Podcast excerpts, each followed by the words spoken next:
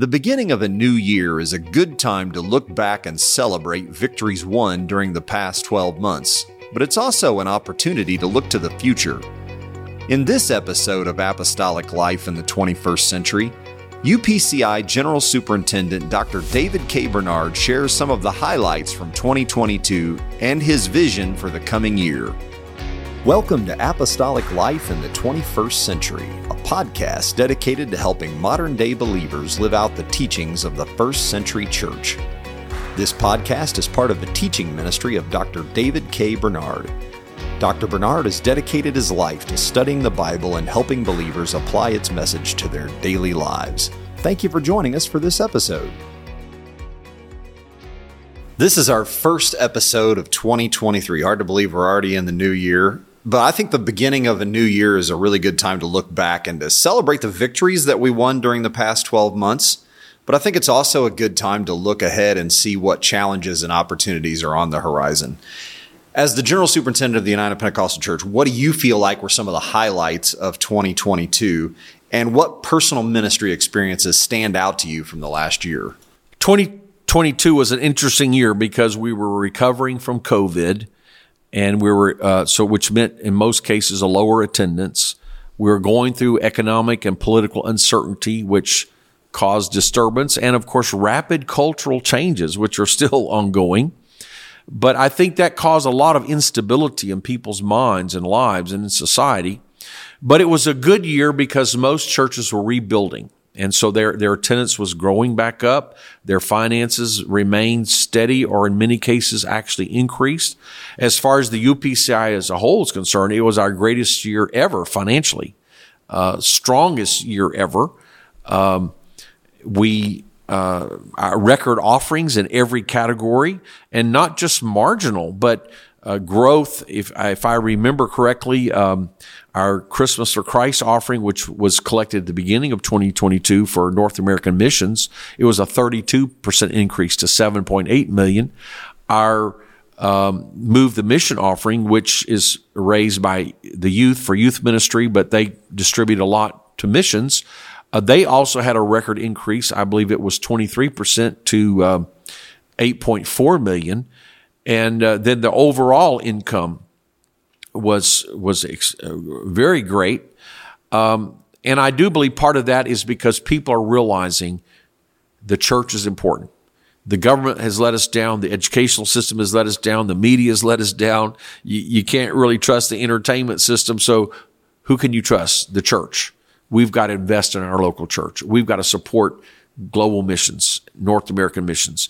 And so people have a heart to give. And that's one of the highlights of the whole year was that in such a time of uncertainty and turmoil, the people of God collectively, in a great show of unity, gave sacrificially to the mission of the church. Uh, so to me, that's been very exciting. Another big highlight was our general conference, one of the greatest attended conferences in, in our history. Uh, 18,000 registered. So we don't know, you know, there may be some who didn't actually show up and not everybody was there every night. But conservatively, I think we could say we had 10,000 on a peak night. So over the week, we probably had most of those 18,000 at one service or the other.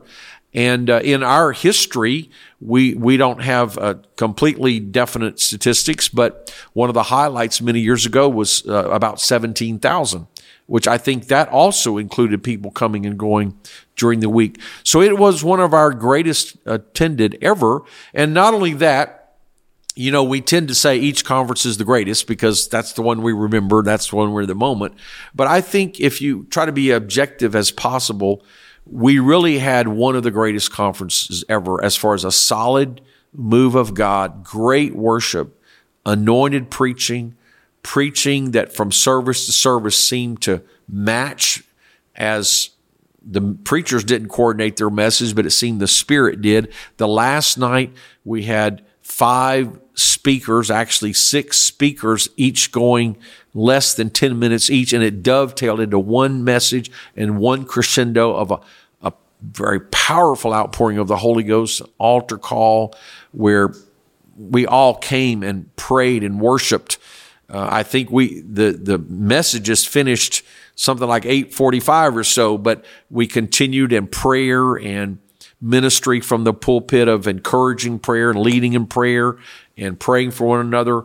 I think there are many gifts and callings imparted and much encouraging. So I would have to say General Conference would be one of the highlights of the whole year for the United Pentecostal Church and more so than than maybe a, a typical conference. Of course, we had all kind, you had the business meeting. We had uh, all kinds of seminars in the day, which were very well attended. And I heard some great reports of powerful teaching and ministry.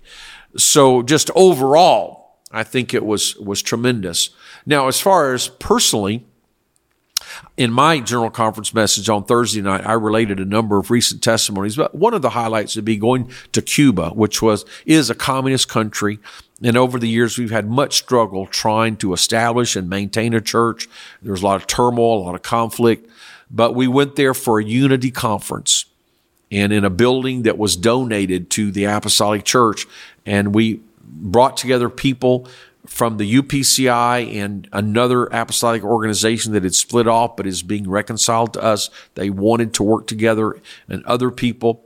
We had 500 in attendance. And the last night I, I felt led to preach on faith.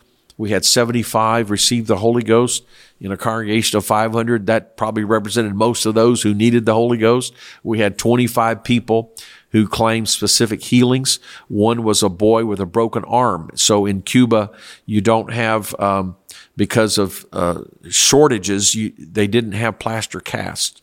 So they just had to wrap this boy's arm in, in a sling and in a bandage, uh, and you could uh, people could see where the the bone was broken and dislocated.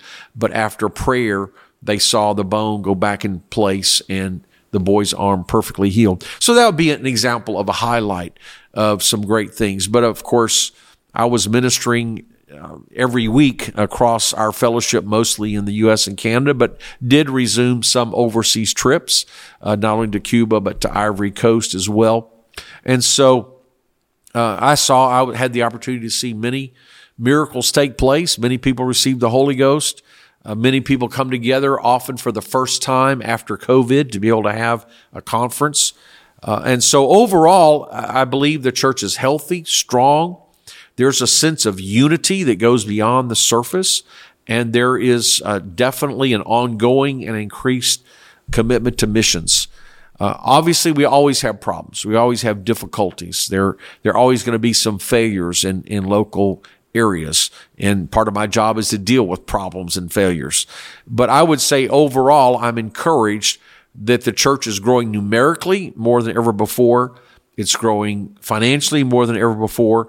And it seems that with the emphasis on the fivefold ministry and the gifts of the Spirit, we're shifting into a greater spiritual dimension of revival and growth.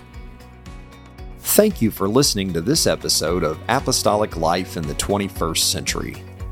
If you enjoy this podcast, please take a moment to give us a review on Apple Podcasts, Spotify, or your favorite podcast app.